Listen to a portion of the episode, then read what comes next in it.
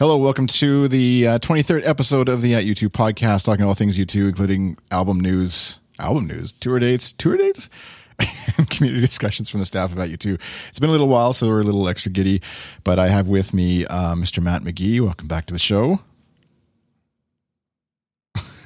Thanks, Chris. Silent treatment. I can always fill in for you, you know. yeah. Oh, I know. I just wanted to, like I said, I just wanted to give you a hard time. What's your name again? I forget how this all works. I, I don't. Yeah, I have no idea. Yeah. It's it's been way way too long. I and feel very uh, very rusty. Sherry is And there's also with this, us. there's this girl on. She's very excited about topics stuff. What's going on here? I will bring it, bring it.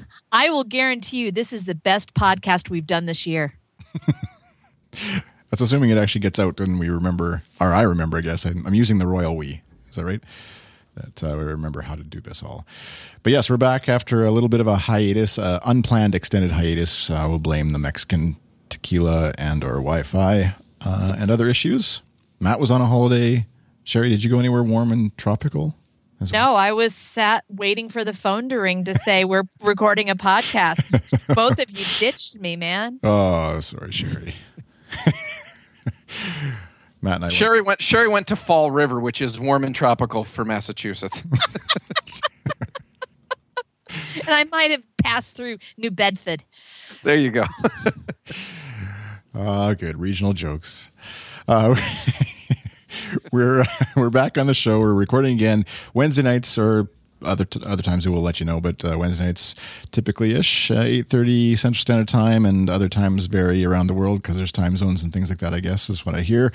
Uh, we have. Uh, the hashtag at U2 podcast is where you can post pictures if you're listening to the show. I'd love to see a picture of where you are listening to the show. I, there isn't any because we haven't recorded a podcast in a while, so understandably, nothing. You want me to do that right now? Sure. Yeah, Sherry would record or posted one just before we were started recording, so you can do a live at U2 hashtag at U2 podcast thingy. All right. Well, you go ahead and talk for a while, and then Okay. I'll try and figure out how if I can do a selfie. So. We've given apparently. I've, I was told by Sherry before the show that uh, we've given up on Snapchat as a thing. That was from 2015. Now we're moving on. Yeah, that was so last year. I don't know. uh, Have you have we landed somewhere? I guess we're waiting for uh, Bono to tell us what next social network we're, we're going to use this year.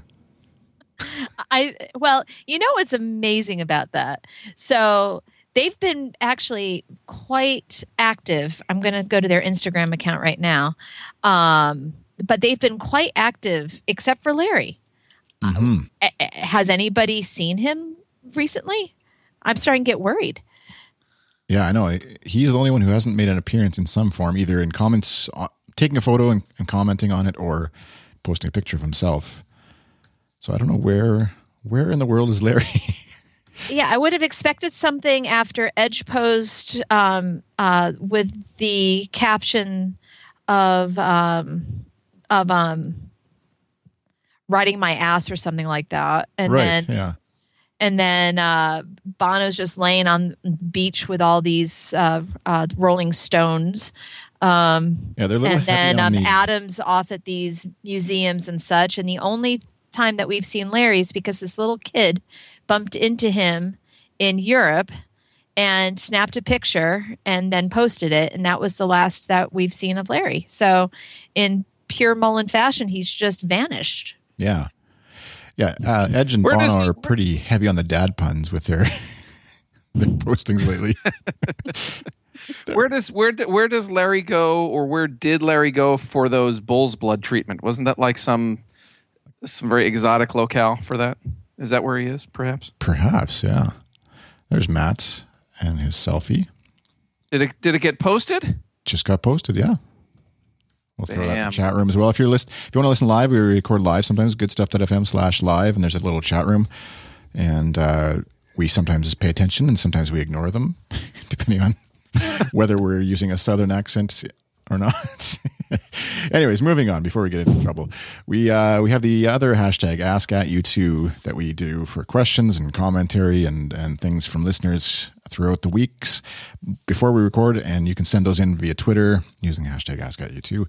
And uh, we've got a few from we we didn't solicit very many while we were gone, so uh, we've got a few, but uh, one from my listener, Mr. Matt McGee. how that one snuck in here. I know that guy. Him. wow, uh, this is like the best question that's ever been submitted. Look at this. Oh, sorry. well, if U2 were a tropical destination, which one would they be? Question mark.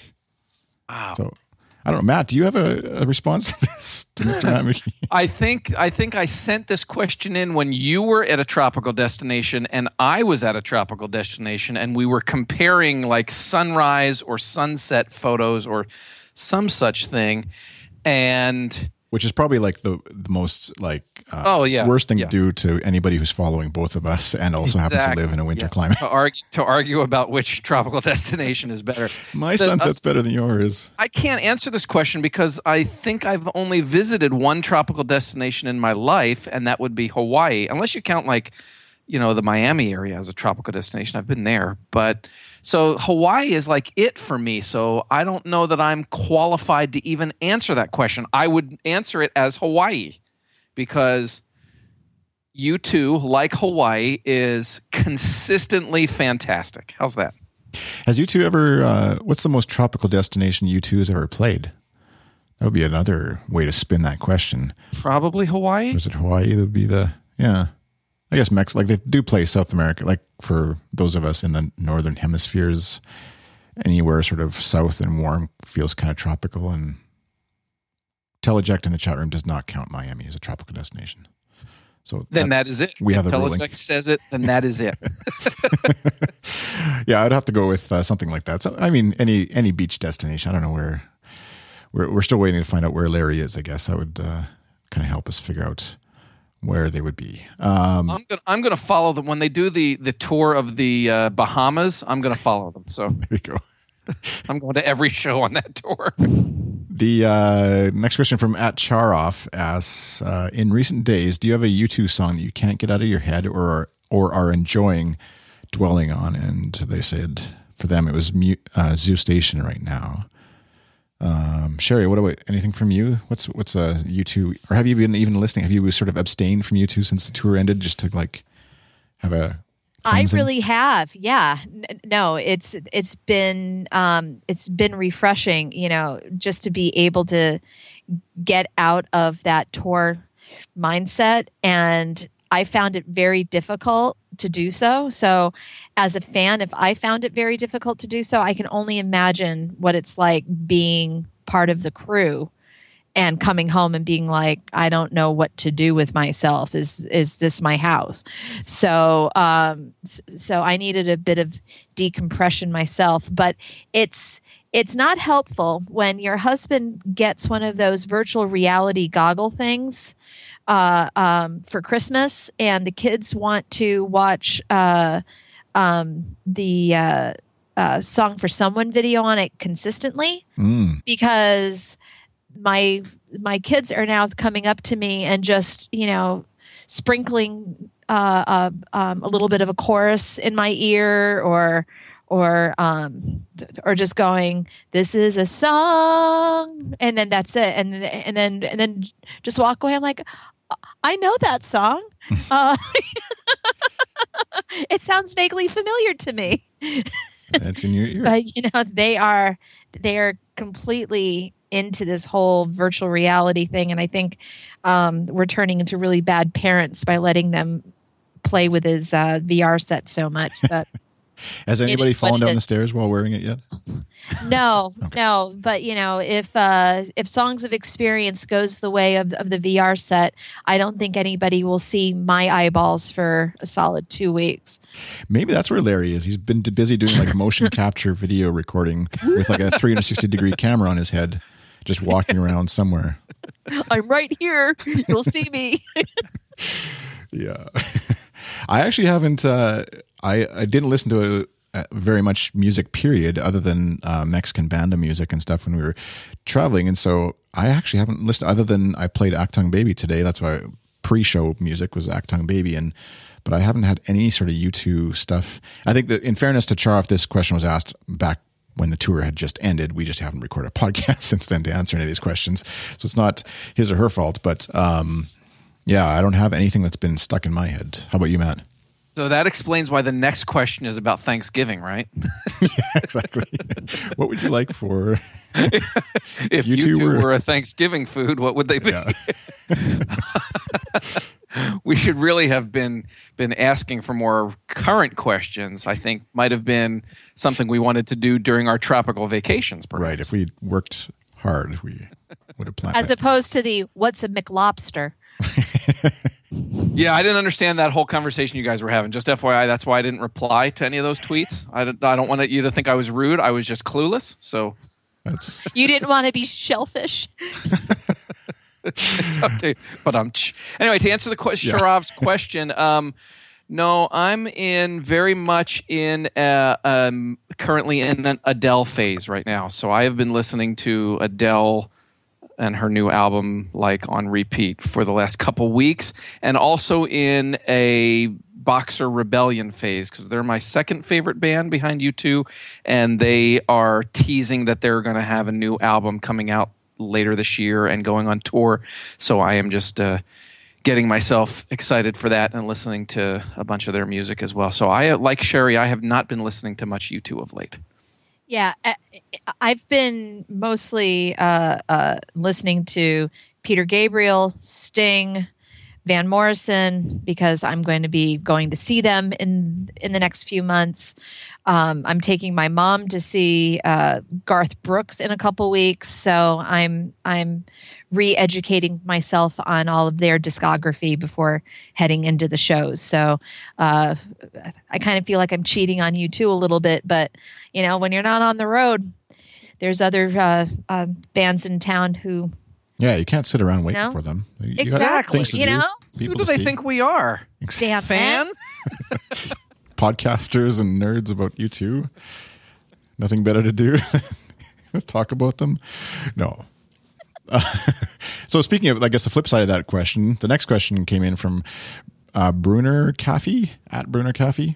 Uh, which of the U2 classics, air quotes classics, you wouldn't mind to be dropped from the set list when the tour returns. And this, he said, uh, Pride and Beautiful Day, which I will actually just quickly say those are probably the two that I would also. I'm like Beautiful Day and Pride are great when they actually get played live, but they aren't like a songs that I look forward to hearing because I just feel like I've heard them a lot. Um, but don't send me emails. Don't write me letters. Not that you don't have to write me a letter, but it, man, you are done. This is your last podcast. Volcano's terrible. remember what Matt said, everybody? Remember what Matt said?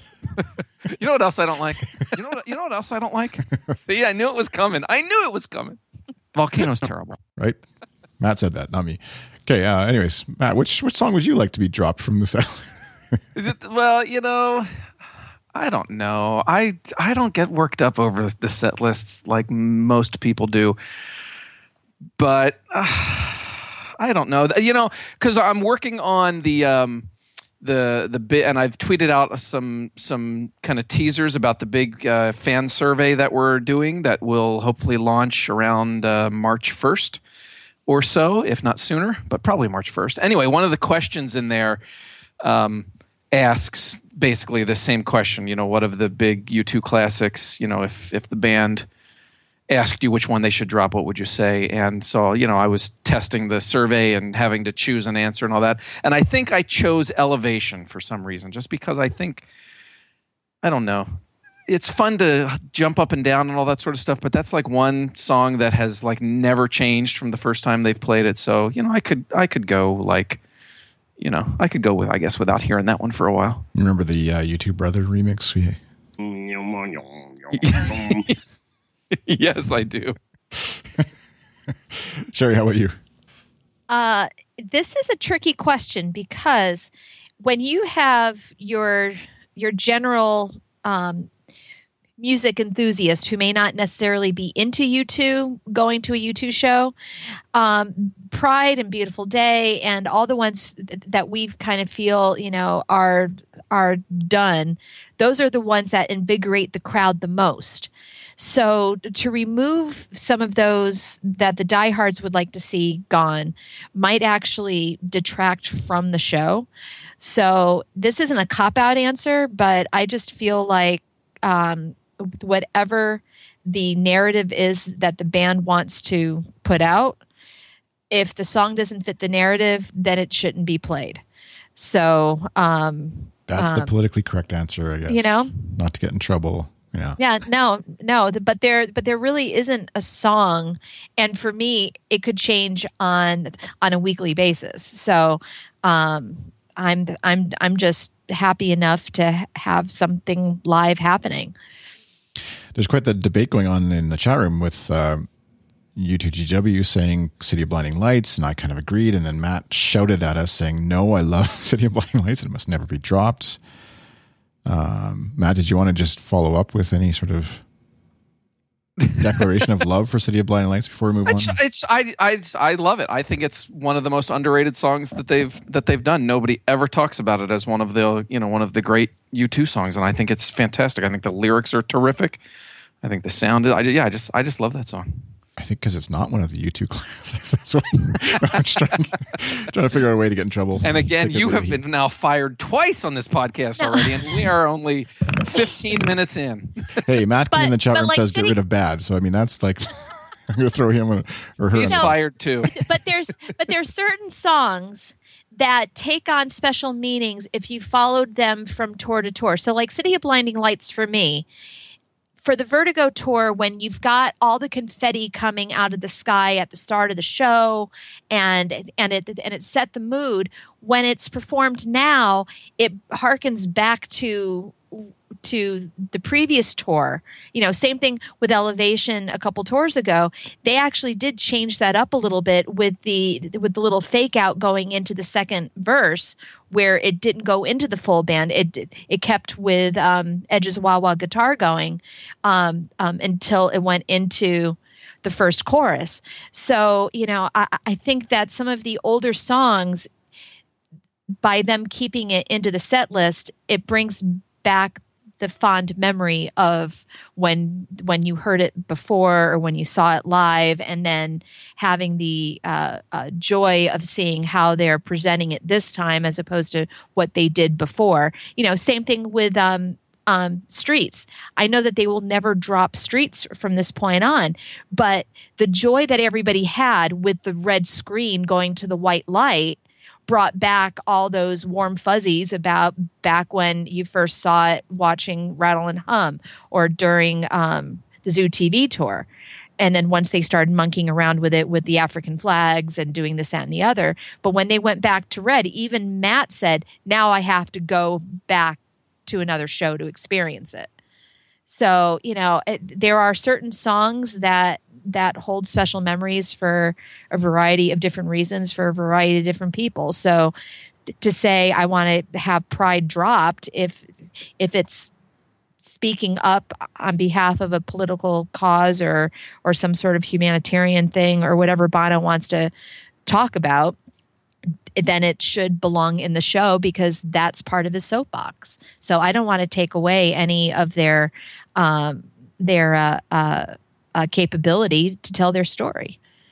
Yeah, no, that's fair. That's fair. I agree. That's fair. Yeah.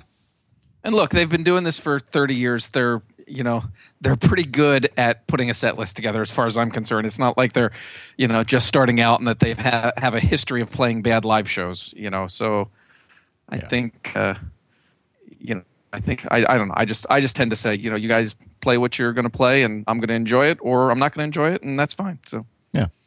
And, and I always do enjoy it. luckily, they're not actually officially soliciting feedback from us on Exactly. exactly. It's all for fun. Points don't matter.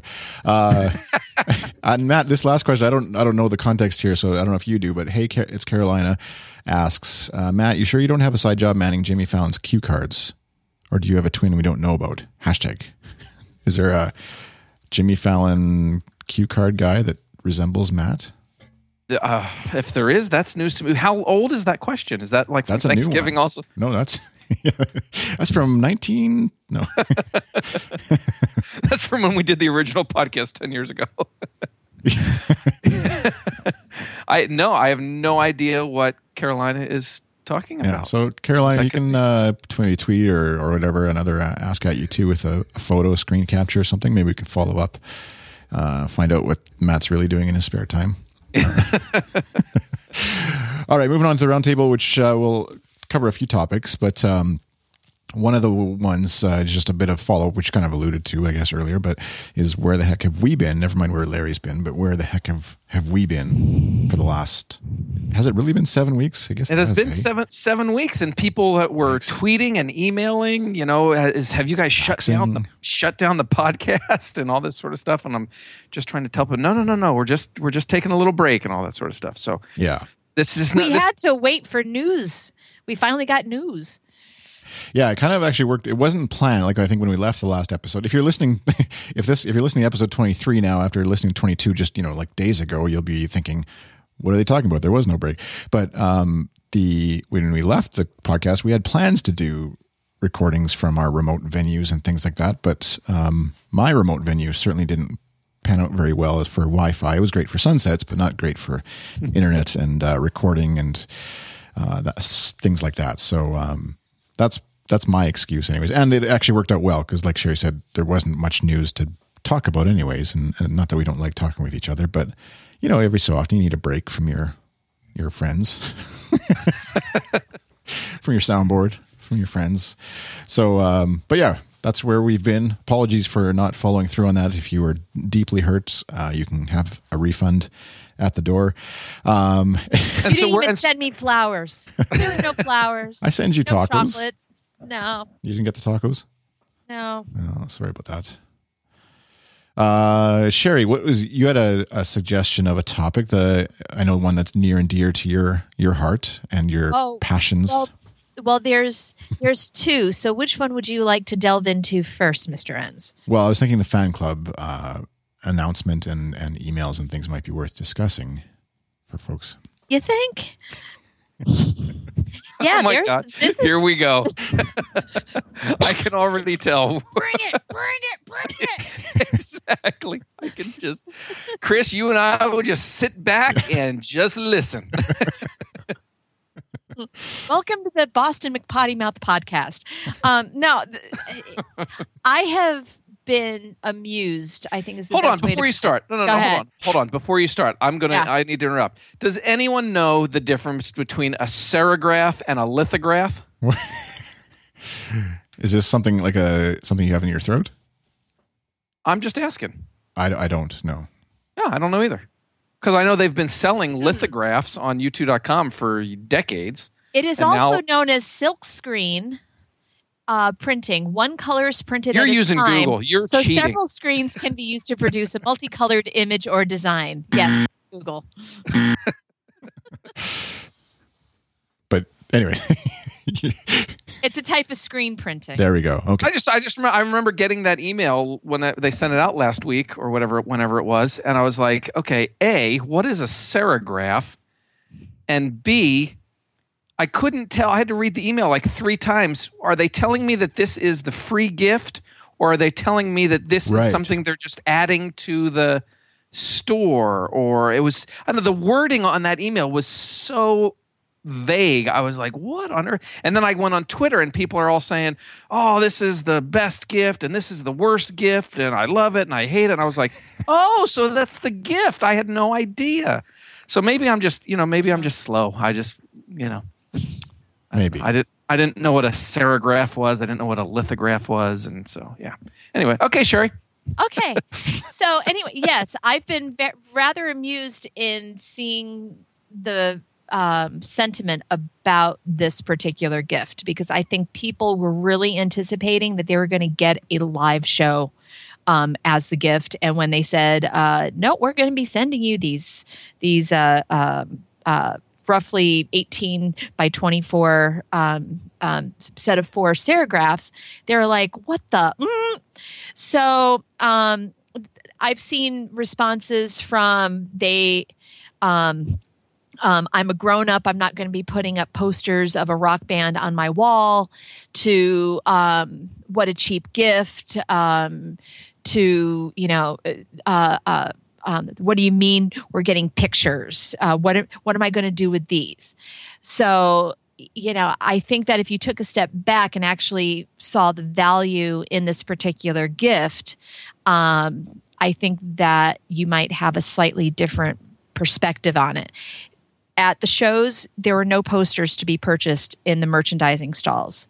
Um, everything about this tour was widescreen, and the serigraphs are are um, are portrait. So even from a a um, an artistic point of view, they're they're presenting you with a different uh, a view um, from the um, Innocence and Experience tour. So it's unlike anything that that we've seen over the course of 2015.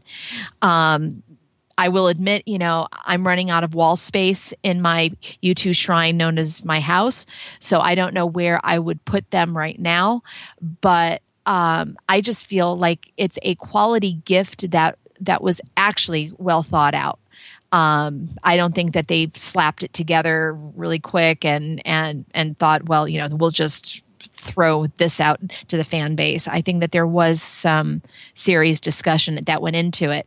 Um, and in researching past gifts, um, they have not sent out a um, a show from a current tour until long after that tour had concluded. So, you know, for the 360 tour, the Rose Bowl DVD came out in 2010 from the um, 2009 concert. It wasn't until 2012 when we got U22 that um, that was like a best of um, the live performances, and then the following year you got Edge's picks with from the ground up. So, um, so their live offering from the 360 tour came well after the tour concluded.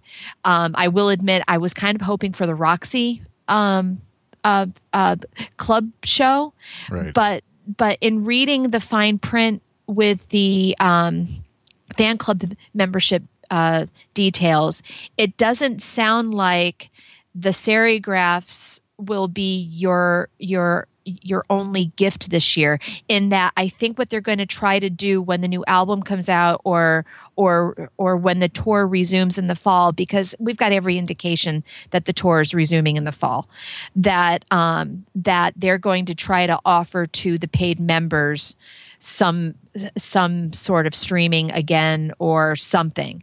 They don't know what it is. I'm sure that they've got to pass through five different rounds of legal in order to decide what they're able to do. But I think that they needed to have something to send out now because they're not prepared to make any other announcement until much later into the year. So, um, you know, I feel bad that so many people feel like this is a junk gift.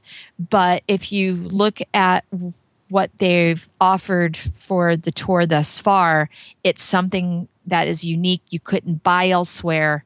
And and and it really captures the essence of what the innocence and experience tour has been. And we're still mid-cycle in all of this. So um that's my two cents for what it's worth. Take it or leave it Yeah, I haven't. Uh, I wasn't uh, due to travel or whatever and stuff. I wasn't seeing uh, any of the sort of backlash and whatever responses to the gift, and I I wasn't even when I got the email. I was like Matt Moore, where I was I, I wasn't really clued into the fact that this was a gift. I thought it was more like, hey, coming soon in our store, you know, these pictures or whatever, and it's like, okay, I, I might check that out, I guess. Um, but reading the post on u2.com, it does it is obviously very clear now that it's it is Yeah. subscribers will receive an exclusive collection of uh, serigraphs, which um, is defined as a printed design produced by means of a silkscreen. Um, Okay. so there you go. yeah, I'm, I'm with you, Sher. Though I think that it leaves def, definitely leaves plenty of sort of room open for uh, something something to happen down the road with uh, future gifts related to the tour or the new tour or something in between. So Yeah, and even the wording as far as the pre-sales go, it's not if, it's when. So, um, you know, they're giving every indication that that this renewal cycle will include some form of a pre-sale for something. Yeah.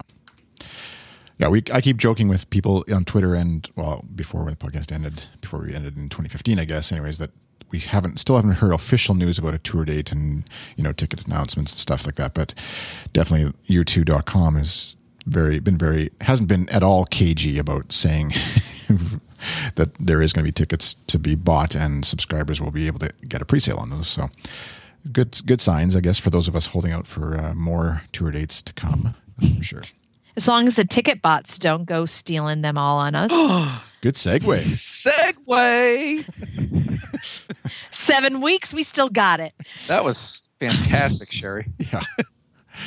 Uh, yeah. So what Sherry is uh, so eloquently referring to is the uh, what, how many pages was it, Sherry, that you've read of? Uh, Oh, I've got like 60 something. Yeah. You know, so you- so set aside the next reading. couple hours. Sherry's going to just basically recite it for you from memory, and then we'll discuss. Maybe after each every five pages or so, we'll just take questions. That No. will be the that will be podcast number twenty three extended remix. exactly 43 page report on the from the attorney general in new york on ticket resale business being a quote today quote unquote fixed game so uh sure you're probably the most well equipped person to give us some sort of summary on what's in this document they didn't tell us anything we didn't already know. I think, you know, Thank you, we- thank you, thank you for beginning that way. Because okay, good. I'm glad. yeah. I'm glad. I'm glad we agree on that. No, yeah, you know, we've we've been reporting on this uh, um, uh, with the U2 angle, obviously, for years now. We personally experienced it back in July um, of 2015 at Madison Square Garden, where um, several of us were directly impacted by this. We've been monitoring. Um, the way that Ticketmaster and TM Plus and and StubHub and and and all these other um, uh, organizations and outfits have been operating. So you know, uh, th- there comes a point where you just have to wonder: Is it me? Am I just missing something? So what what the New York um, Attorney General's office did was basically validate all of the things that we've been complaining about or or or pointing out as being unfair or you know I can't believe this is happening um, and certainly on this uh, uh, recent tour in 2015 the band tried to take certain steps in in um, in limiting certain types of tickets like GA was going to be paperless but you couldn't transfer it. Um, but you know to to have it clearly state in the attorney general's um, report and of course everybody picked up on it that there was a bot that was able to purchase over a thousand u2 tickets for new york city in in you know record time and then by the end of the day um, they were able to get 15,000 U2 tickets across the tour. Um, it was insanity, absolute insanity. So what ended up happening was some of the measures that they uh, uh, uh, placed to help the fans, which also hurt the fans in several ways, were I can't even imagine how much worse it could have been had they not put in place some of those um, ticketing procedures if this is what the attorney general's office um, reported back. I mean, it's it, it boggles the mind. So, um, what is rather bothersome about it, though, is um, you know the attorney general's office is making recommendations uh, about you know that we have to change the law we have to end the ban on non-transferable paperless tickets we have to um, uh, increase transparency regarding ticket allocations and limits and and all these things.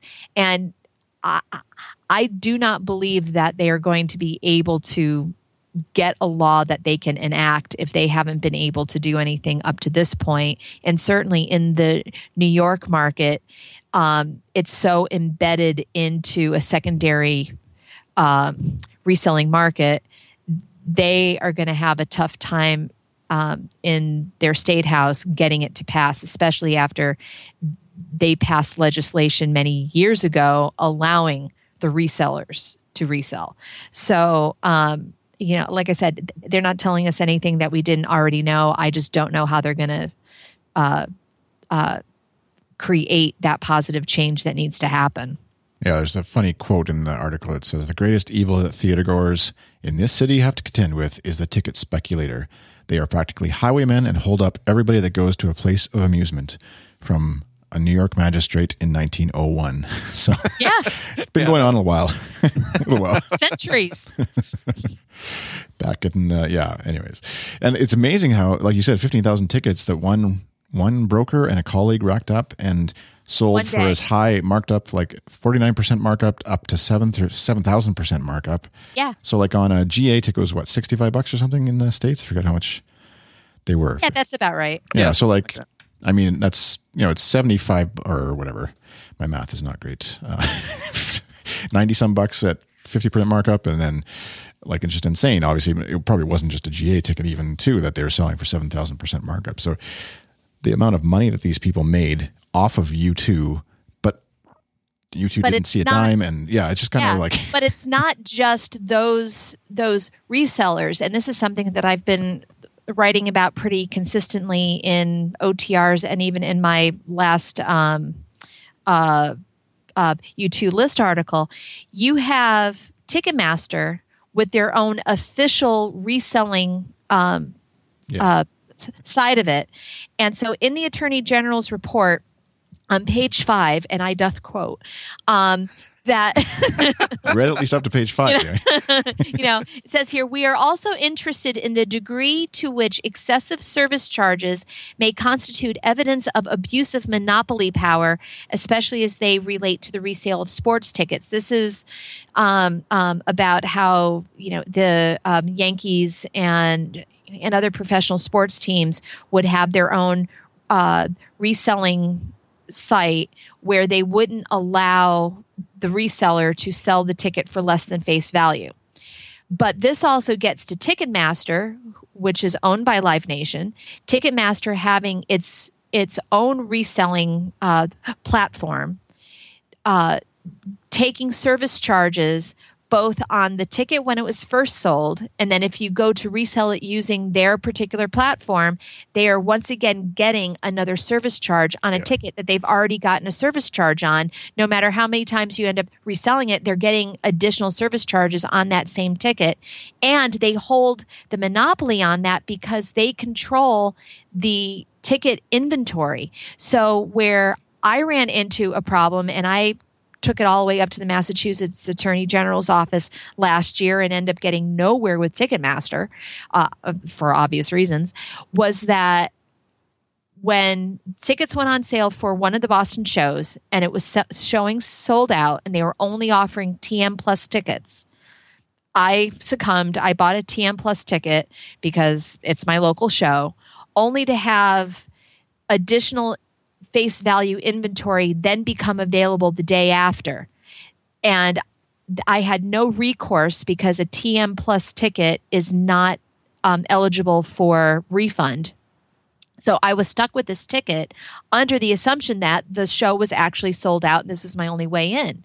So if Ticketmaster can control the inventory of face value tickets to a degree where they can shut off all the face value tickets so that they can make additional revenue on the resale tickets and then slowly add to the inventory as they see fit, then they're controlling the market in such a monopolistic way that the consumer is being misled into believing that there are no face value tickets when there really are.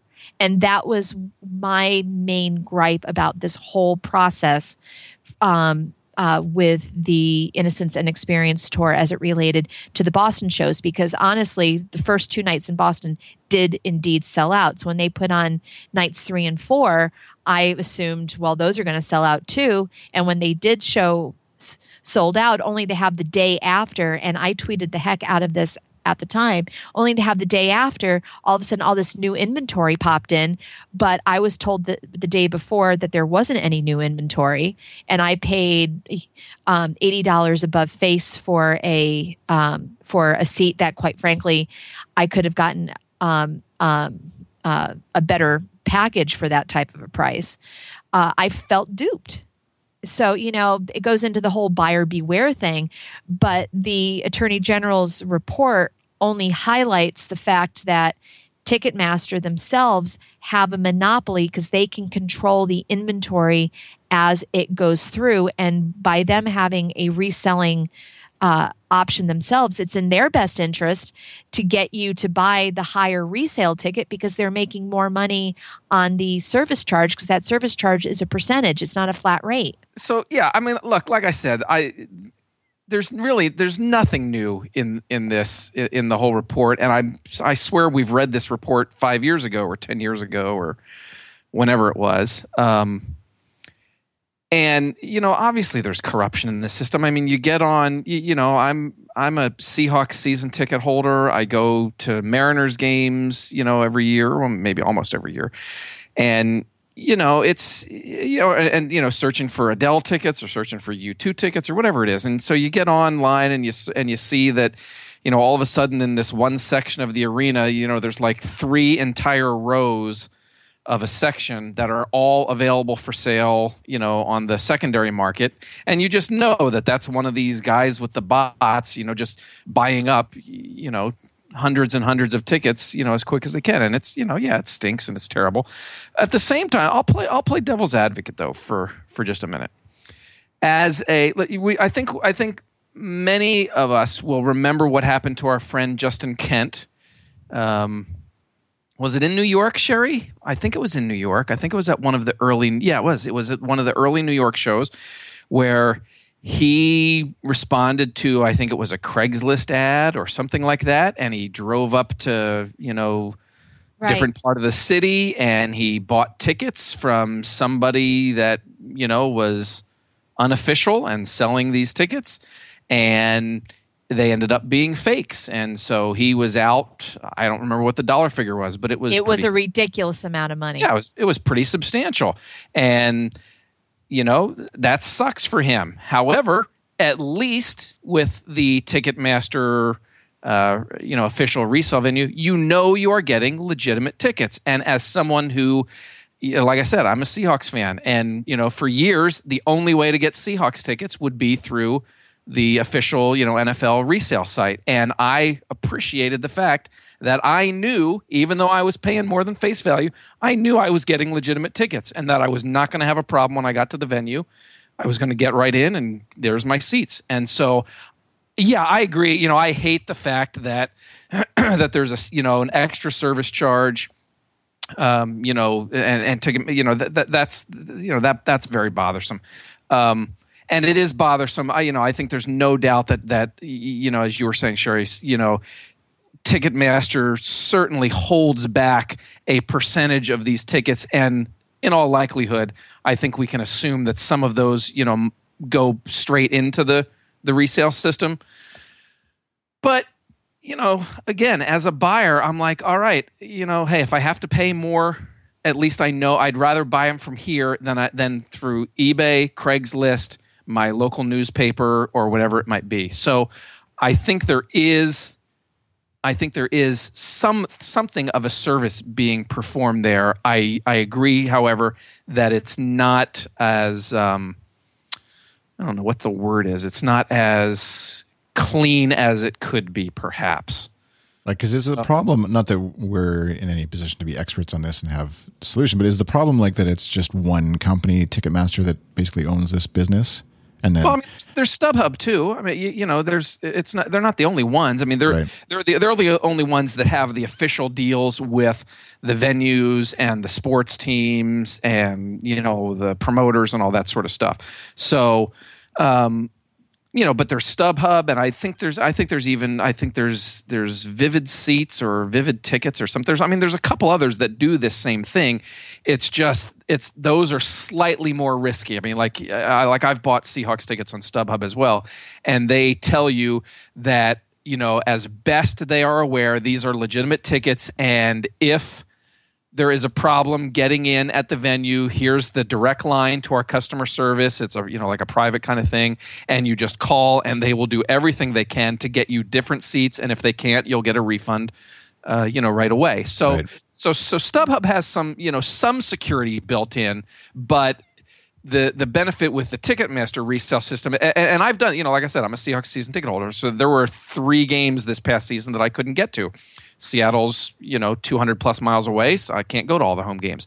So I listed these for sale on the Ticketmaster uh, resale system, and you know, if somebody's willing to spend, you know, more than the face value because it's that important that they go see this one game, you know, so be it. And and the benefit is that once I put them into the Ticketmaster resale system, my Seahawks tickets, my original tickets are invalid at that exact moment, right? The little barcode, the the you know the right. unique identifier for my tickets, they're they're they don't work anymore. So you know I can't by using the official system, I can't you know sell my tickets to somebody else and then oh here's my se- my printed season tickets. I'm still going to try and get in. They don't work. So there you know, so there, there there is you know some some extra security there. Yeah. But my biggest beef is when you have the the um, company, you know, in this case it would be Ticketmaster, controlling the inventory and telling you something is sold out when it's not.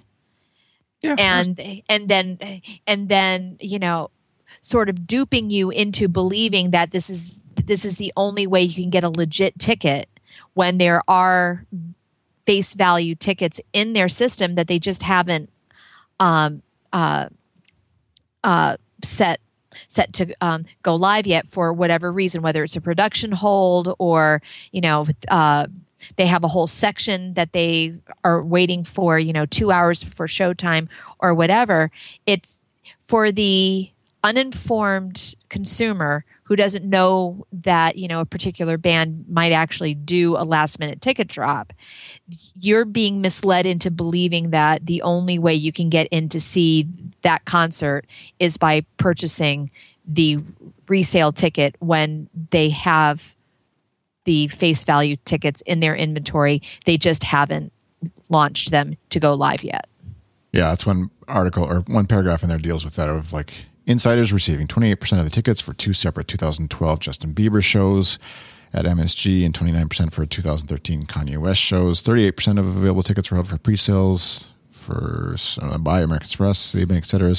Fleetwood Mac held back 61% of tickets for a 2013 MSG show, as did oh, Jay Z and Justin Timberlake with 71% of tickets for a 2013 show at Yankee Stadium, which is that's a lot of the tickets. I mean, you can imagine somebody who's a big, you know, Jay Z or Justin Timberlake fan being like panicking when whatever twenty nine percent of the tickets are gone or sold already, or that's all that's available, and uh, you know that Yankee Stadium holds a, more than that many people, and you're like kind of freaking out because you're not going to get tickets for the show or whatever. But um, yeah, it's too bad. There's it's just a money issue that uh, there's lots of people trying to get their little piece of the pie and figuring out new creative, sometimes dubiously uh, ways to get get some of that money. I guess is the problem, and so when there's lots of money involved, there's lots of people always trying to figure out new ways.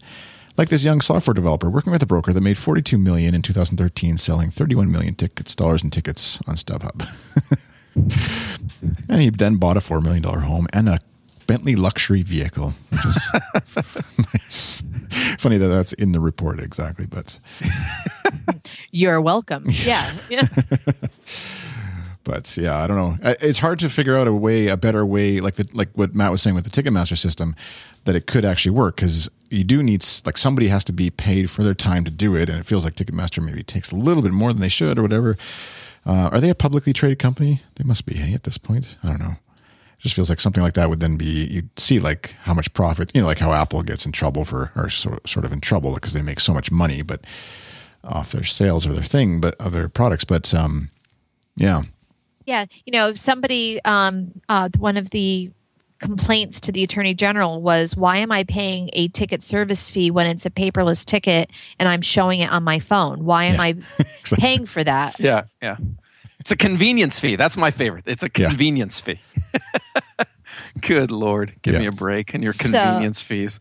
yeah. So, you know, it'll be interesting to see, you know, how 2015 worked when, and it's not if, it's when um, U2 does announce the next uh, part of the IE tour if they're going to follow suit with how they handled things in 2015 or now that there's a lot more known about the procedure if they'll if it'll be more fan friendly um, or if there'll be even more stricter uh, uh, restrictions put into place maybe it'll be completely ticketless. Who the hell knows? But you know this is certainly a hot button topic. It's it's been covered in rolling stone. It's been covered in in just about every major media outlet out there, um, and it will be something that will be talked about. I will say this though: that if New York successfully uh, changes the law, it's my hope that the other 49 states follow suit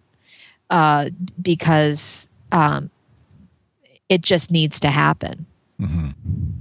Yeah, UTGW in the chat room mentions the, the. I was thinking back to this. The in the 90s i think it was when pearl jam took on ticketmaster and you know went to the yeah. whatever supreme court or what i don't know whatever stuff and in the lost state. yeah and it's but, like you know and and this is where pearl jam ended up having to uh, rethink their position because when live nation started taking over the the industry as we know it they couldn't get into certain venues because they weren't uh, playing the Live Nation game.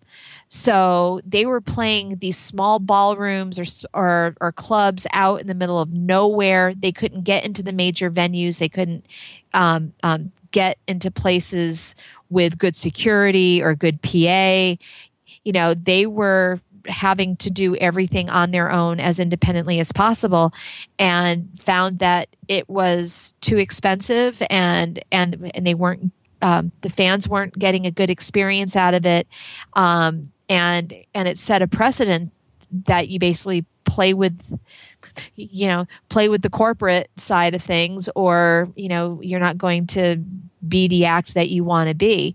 And and you know getting back to that whole monopoly um, phrase i'm sure that uh, Art Fogel loves it whenever somebody looks at Live Nation and uses the word monopoly. But that's exactly what it is from the consumer's perspective. And artists who end up getting stuck having to do these types of 360 deals because it's the only way that they're able to perform in front of the large audiences that they want to. Um, you know, you you give up a little bit or a lot of it, um, um, a lot of your um, independence in order to go through all of the hoops and that of Live Nation. So, um, you know, it is what it is, and and um, unless something massive uh, shifts the uh, the company about this is what our our reality is. So so suck it up and deal with it, and that's basically how I felt uh, fans retreated in 2015. Tough tootsies, just suck it up and deal with it.